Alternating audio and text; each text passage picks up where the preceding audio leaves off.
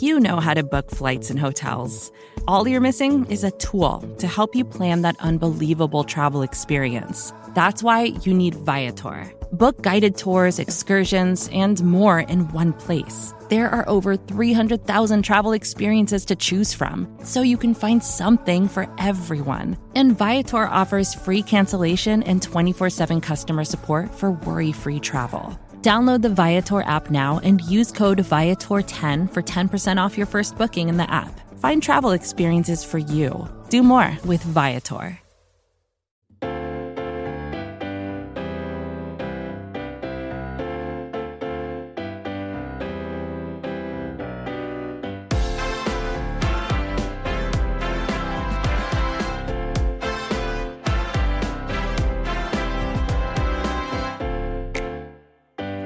Hola a todos, bienvenidos a Cowboys. Hoy mi nombre es Mauricio Rodríguez, como siempre acompañándolos a través del canal de Blog in the Voice, donde ustedes pueden escuchar podcasts diferentes con locutores diferentes a lo largo de toda la semana. Por supuesto, todos tratándose de los Vaqueros de Dallas a través de Spotify, iTunes, cual sea que sea la plataforma en la que ustedes prefieran escuchar podcasts. Y a un servidor lo pueden escuchar todos los sábados por la mañana, justo antes de que arranque el siguiente partido. Y ahora los Dallas Cowboys preparándose para una semana 5 en la cual enfrentarán a los Gigantes de Nueva York. Y muchos han hablado de la narrativa que hasta parece un poco obvia, ¿no? Pero es la narrativa de Dak Prescott enfrentando a los Giants por primera vez desde que se lesionó. Qué increíble pensar que fue hace un año cuando Dak Prescott salió del estadio en carrito, cuando todo el mundo estaba gritando, apoyándolo. Una de las escenas que definió la temporada del 2020, creo yo, porque los Cowboys, olvídense de lo que pasó con ellos, ¿no? O sea, se cayó la temporada por completo. Pero fue una imagen que sacudió a toda la liga, no nada más a los aficionados de los Cowboys, sino todos reaccionaron, los jugadores hablaron al respecto, no importaba de qué equipo eran, los coaches también, aficionados, en todos los programas de televisión se habló de ello como por meses casi. Fue una imagen impactante ver esa fractura de parte de Dak. Y ahora, semana 5, mismo rival, mismo estadio. Ahorita me mencionaban en un programa, mismo horario también. Así que es como ese fantasma, ¿no? Por así decirlo. No creo que le vaya a afectar a Dak Prescott. Y Prescott nos ha enseñado una y otra vez que tiene la fortaleza mental para superarlo todo. Y ni siquiera estoy hablando de cosas del fútbol americano nada más. Estoy hablando de su vida, que lamentablemente ha tenido muchas adversidades, que ha sabido superar Dak Prescott, pero no voy a ser la persona que dude de su capacidad mental de superar este reto mental que va a enfrentar el domingo por la tarde en contra de los Gigantes de Nueva York. Los Cowboys llegan a este enfrentamiento como grandes favoritos, 7 puntos según el mundo de las apuestas, y es una línea un poquito quizá complicada de decir para dónde se quiere inclinar uno. ¿Por qué? Pues los Dallas Cowboys se han visto bien contra equipos, por así decirlo, contra el único equipo mediano que podríamos decir que se han enfrentado, que es el de las Águilas de Filadelfia, y los aplastaron en Sunday Night Football, así que Monday Night Football. Después van contra las Panteras de Carolina, que llegaban al partido invictos. En el tercer cuarto los Cowboys explotan y de repente el marcador ya iba 36-14, a pesar de que se habían ido al medio tiempo perdiendo por un punto. Y ahorita uno pensaría que los Giants son un equipo medianón, porque realmente creo que lo son. Platicábamos en la pretemporada de que Giants podía ser el peor equipo de la división, y lo decíamos específicamente por el motivo de las trincheras. Ni del lado ofensivo ni del lado defensivo, Giants tiene una buena situación en sus líneas, lo cual es el contraste de las Águilas de Filadelfia, que sí tienen esa fortaleza a pesar de ser un equipo que no es la gran cosa. Por lo menos tienen un buen centro, tienen a Jason Kelce, tienen un buen tackle cuando está sano, tienen buenos guardias cuando están sanos. Brandon Brooks, por ejemplo, se lesionó, no jugó contra Cowboys y demás. También lesiones en la posición de tackle. Magliara, por ejemplo, que no estuvo, tuvo que entrar el novato Andrew Dillard. Pero para Giants es una situación en la cual apenas la semana pasada tuvieron a su cuarto guardia izquierdo de la temporada, porque se lesionaron los primeros dos, y luego antes de la semana 3 también se lesionó el tercero. Tuvo que arrancar Escura como su cuarto guardia izquierdo, y para esto ya habían movido al centro a la posición de guardia. Total, ha sido un desastre en el interior de la línea ofensiva para el equipo de los Giants. Y no es como que los tackles inspiren mucha confianza. Nate Solder hasta eso que lo hace bien, pero del lado izquierdo la preocupación, creo yo, viene del punto de vista de Andrew Thomas, que es quizá la única buena pieza en esta línea ofensiva y que al menos ha mejorado drásticamente a comparación del año pasado, cuando permitió... Creo que había permitido como 13 presiones después de 4 semanas y ahora ese número está nada más en 6. Y había permitido como 3 sacks y ahora no ha permitido ninguno en lo que va de la temporada. Buen reto para Randy Gregory.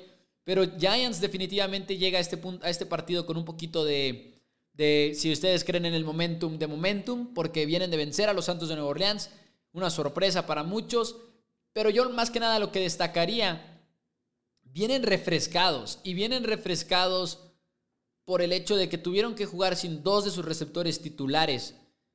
Y vimos el plan de juego más agresivo que le hemos visto a los Giants recientemente. Y sabemos que el coordinador ofensivo es Jason Garrett, a quien conocemos muy pero muy bien, los que seguimos de cerca al equipo de los Vaqueros de Dallas.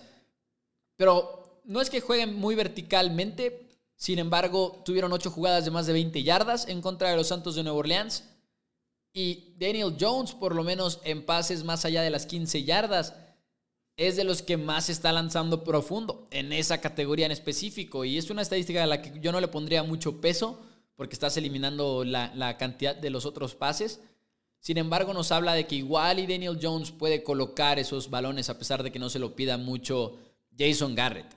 Pero pues será un reto para la defensiva de los Cowboys, ya que si Giants quiere jugar por las jugadas grandes, probablemente van a tener cierta cantidad de éxito, porque los Dallas Cowboys han batallado en ese departamento. Son la defensiva número 21 en contra de los pases largos, según las eficiencias que mide FootballOutsiders.com. Pero va a ser un buen juego. Yo creo que Trevon Diggs definitivamente estará encima de Kenny Golladay. Una vez más vamos a ver a Trevon Diggs viajar con el mejor receptor contrario. Y esperemos que a los Dallas Cowboys no los quemen los alas cerradas, que ha sido uno de los departamentos en los que ha batallado el equipo de los Dallas Cowboys. Pero me voy a ir con Cowboys a ganar este partido, lo adelanto. Creo que se ha hablado mucho de un juego trampa. Creo que los Cowboys pueden evitar que sea un juego trampa. Creo que pueden demostrar que son un contendiente que no se va a tropezar en este tipo de partidos. Viene un juego difícil después de los Giants, porque los Pats no son los mismos de antes, pero tienen una defensiva que hasta el momento ha demostrado que es real. Incluso recientemente, pues bueno, lo vimos en el Sunday Night de la semana número 4. Frenaron el ataque de los Bucaneros de Tampa Bay y lo hicieron mucho más de lo que anticipábamos. En un gran parte del partido lideraron 7 puntos por 6. No se la pusieron fácil a los Bucs. Y el juego, de hecho, pues bueno, será en Foxboro, ¿no? Entonces, un reto importante para Cowboys, sin lugar a dudas. Pero en esta ocasión me voy con Cowboys. Creo que Dallas ha demostrado ser una ofensiva de élite, que creo que los ha convertido en una ofensiva de élite. El hecho de que pueden atacar con diversas armas, el hecho de que buscan la debilidad de la defensiva contraria, y que están siendo agresivos en primer down y segundo down, y de hecho hablaremos de eso también más adelante. Pero yo me voy a ir con Cowboys a ganar este partido 29-21. No veo a Daniel Jones y a Jason Garrett manteniéndose al tú por tú en contra de los Cowboys. Pero bueno, hablemos de 5 estadísticas que, en mi opinión, gritan contendientes para los Dallas Cowboys. With threats to our nation waiting around every corner, adaptability is more important than ever. When conditions change without notice, quick strategic thinking is crucial, and with obstacles consistently impending, determination is essential in overcoming them. It's this willingness, decisiveness, and resilience that sets Marines apart. With our fighting spirit, we don't just fight battles, we win them. Marines are the constant our nation counts on to fight the unknown, and through adaptable problem solving, we do just that. Learn more at marines.com. Another day is here, and you're ready for it. What to wear? Check. Breakfast, lunch, and dinner? Check. Planning for what's next and how to save for it? That's where Bank of America can help. For your financial to-dos, Bank of America has experts ready to help get you closer to your goals. Get started at one of our local financial centers or 24/7 in our mobile banking app. Find a location near you at bankofamerica.com/talktous. What would you like the power to do? Mobile banking requires downloading the app and is only available for select devices. Message and data rates may apply. Bank of America NA, member FDIC. Es tiempo de que aceptemos que los Dallas Cowboys son contendientes en la NFL. Y creo que muchos que siguen de cerca al equipo tenían esas expectativas, quizá ese optimismo lo podríamos llamar, Pero ahorita ya lo estamos viendo comprobado. Ya no es nada más una predicción de pretemporada. Después de 4 semanas hemos aprendido que los Cowboys tienen una ofensiva realmente buena, tan buena como pensábamos que era, incluso mejor. Kellen Moore sigue ganándose el respeto de muchos en la NFL y además en defensiva. Lejos de ser una unidad perfecta todavía, pero están robando el balón. Y ya lo hicieron por 4 semanas consecutivas. 1 robo por juego, 2 robos por juego es algo que podrían llegar a sostener los Dallas Cowboys y esperemos que eso sea lo que suceda. Platicamos del reto que va a ser mantener eso activo a lo largo de la temporada para la defensiva de Dan Quinn. Pero tienen eso, una defensiva que roba el balón y una defensiva que está haciendo un buen trabajo presionando al quarterback. Osa Odigizua, el segundo novato con más presiones al quarterback. El primero es Micah Parsons. Todavía no está DeMarcus Lawrence de regreso. Carlos Watkins apenas va a regresar después de perderse 2 partidos. Neville Gallimore, que iba a ser el titular, no ha jugado en lo absoluto. Así que hay motivos para que estar motivados al respecto de esta defensiva. Pero también del lado de la ofensiva ha sido una gran actuación por parte de los Cowboys. Y me gustaría empezar en estas 5 estadísticas que gritan contendientes. Me gustaría empezar por la más importante, que debería de ser 3 equipos ahorita en la NFL tienen 3 o 4 victorias. 13 equipos tienen 3 o 4 victorias. Los Dallas Cowboys son uno de esos 13, ¿no? Obviamente traen un récord de 3 victorias y 1 derrota. Los Dallas Cowboys han vencido a 2 de esos 3 equipos y son el único de estos 13 en haber hecho eso. O sea, Cowboys ya venció a Chargers, que tiene 3 victorias, y ya venció a... Y ya venció a, ¿quién es el otro? Ah, pues a las Panteras de Carolina, que le quitaron lo invicto la semana pasada. Este equipo es muy temprano, exageradamente temprano en la temporada, pero por ahora le han ganado a equipos ganadores. ¿Qué otros equipos ganadores se puede enfrentar una vez que haya terminado esta temporada el equipo de Cowboys? Vikingos igual en la semana 8 trae récord. No, Vikingos empezó mal, de hecho, en cuestión de récord. Broncos podría tener un récord ganador para la semana número 9. Kansas City definitivamente lo hará para la semana 11. Raiders también. Santos igual está ahí en el borde. Arizona en la semana 17. Los Dallas Cowboys están demostrando que pueden tumbar equipos grandes y ahí está ese dato, ¿no? Le tumbaron a los Chargers, a las Panteras y, como lo comentábamos, casi tumban a los Bucaneros de Tampa Bay. Esa es una. Esta segunda me gusta bastante y es la de el DVOA. DVOA es una estadística que mide el valor de una jugada, tomando el contexto del down, la distancia y demás. Pero los Dallas Cowboys específicamente, si tú lo rompes por secciones, son una de las mejores en general. Y también en juego terrestre y en juego aéreo. Pero si lo rompemos por downs, los Cowboys son la número 1 en la NFL en primer down. Los Gigantes, por ejemplo, son la número 31, la defensiva número 31, y eso va a ser una clave para el partido de esta semana. Pero hasta el momento, los Dallas Cowboys son la ofensiva número 1 cuando se trata de primer down. Mientras tanto, en DVOA total, son la número 3 en ofensiva, la número 1 en juego terrestre, la número 5 en juego aéreo. Y si nos vamos, de hecho, al DVOA global, o sea, a todo el DVOA, incluyendo equipos especiales, ofensiva, defensiva, los Dallas Cowboys son el equipo número 2 detrás de Buffalo. Es un equipo que los números también lo respaldan y los números avanzados. Y va a ser lo mismo si ustedes también buscan puntos por juego, estadísticas más tradicionales. Los Dallas Cowboys se están imponiendo como uno de los principales. Hay otra estadística que ustedes ya conocen, que es la de los robos de balón. Podríamos decir que Cowboys lleva 10 robos de balón y que eso los hace contendientes en la NFL. Pero si vamos más específicos todavía, los Cowboys son uno de los 5 equipos con más series arrancadas desde el territorio enemigo. Y eso, lógicamente, tiene que ver mucho con los robos de balón. Pero Cowboys ha arrancado 7 series en lo que va de la temporada dentro del territorio enemigo. 7 series. Para comparar, los Giants son uno de los peores equipos. Tienen nada más 1 serie de ese estilo. Y eso significa, pues, muchas cosas. Los Cowboys están arrancando el mejor territorio para anotar. Y además lo están aprovechando. La semana pasada, la intercepción de Trevon Diggs, que se traduce en el touchdown de Cedric Wilson, que, por cierto, ¿qué touchdown fue? Lo pueden buscar en mi Twitter o lo pueden buscar en mi columna de Cowboys en español, pero la analizamos ahí poquito. No mucho, pero fue una jugada interesante. Ese touchdown de Cedric Wilson se vio fácil, pero lo que sucedió antes de la jugada fue todavía más interesante, por si lo quieren leer en Cowboys en español, a través de abcsports.com/Dallas. Pero bueno, avanzando.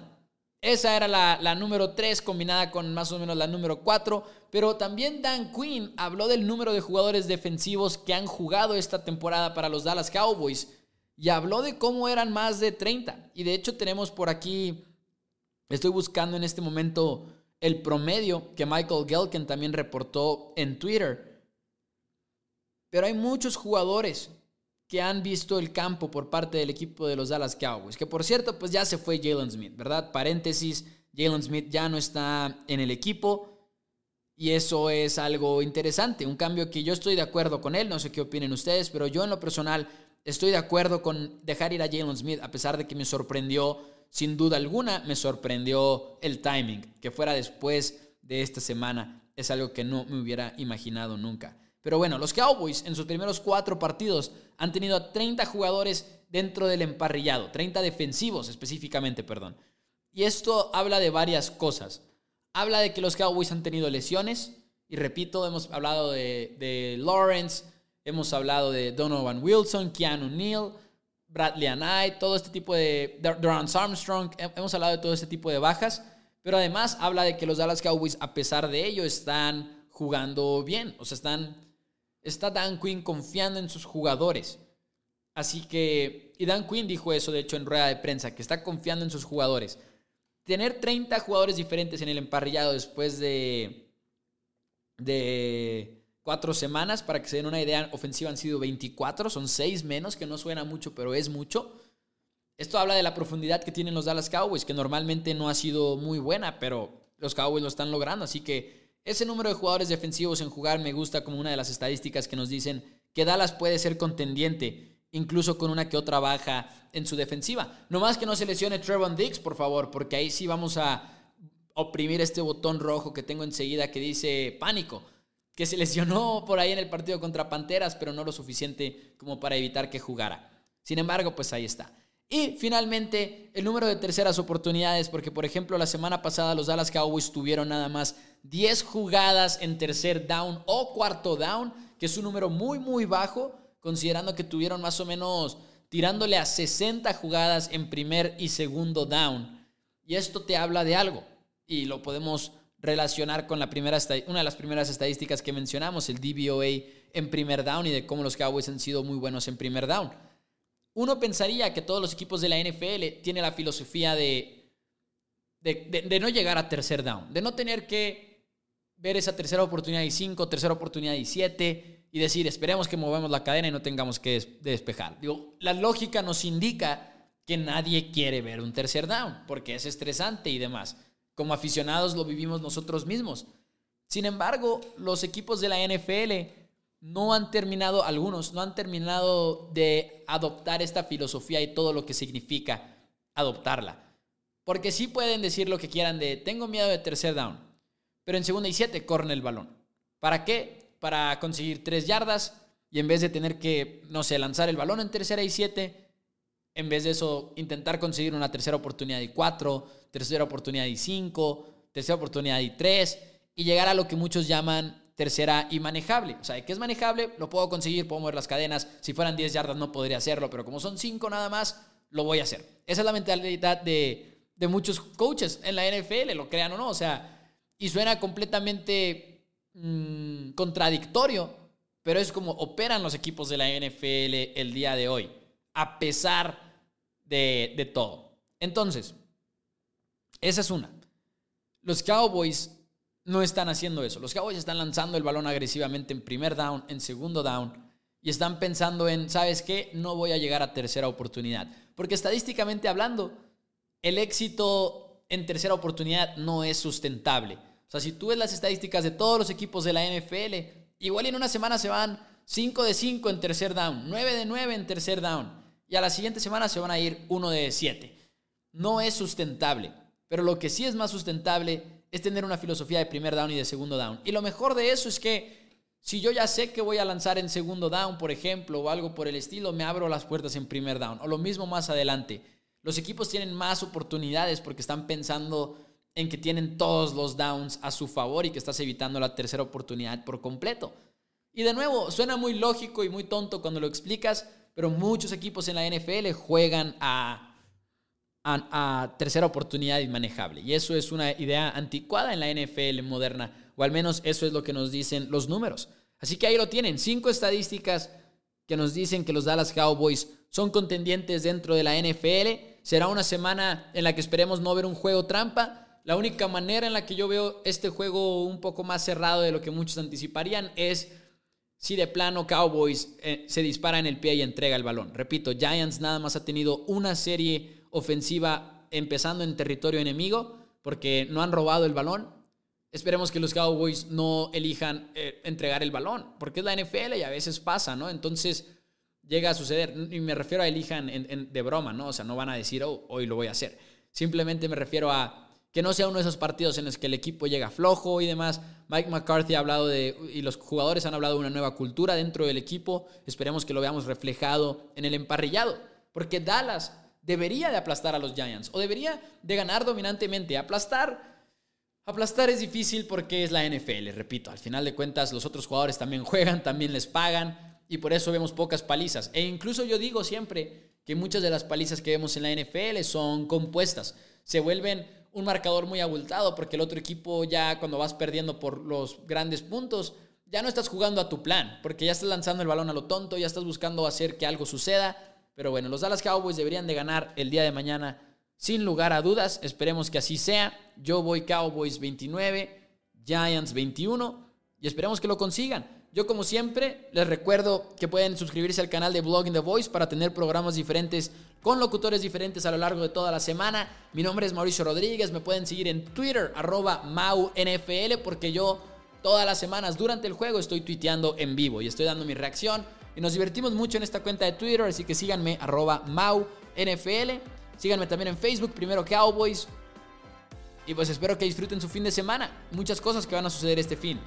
Béisbol de octubre. Tyson Fury contra Deontay Wilder, número 3. Disfruten y nos vemos y nos escuchamos el próximo sábado en Blog in the Voice.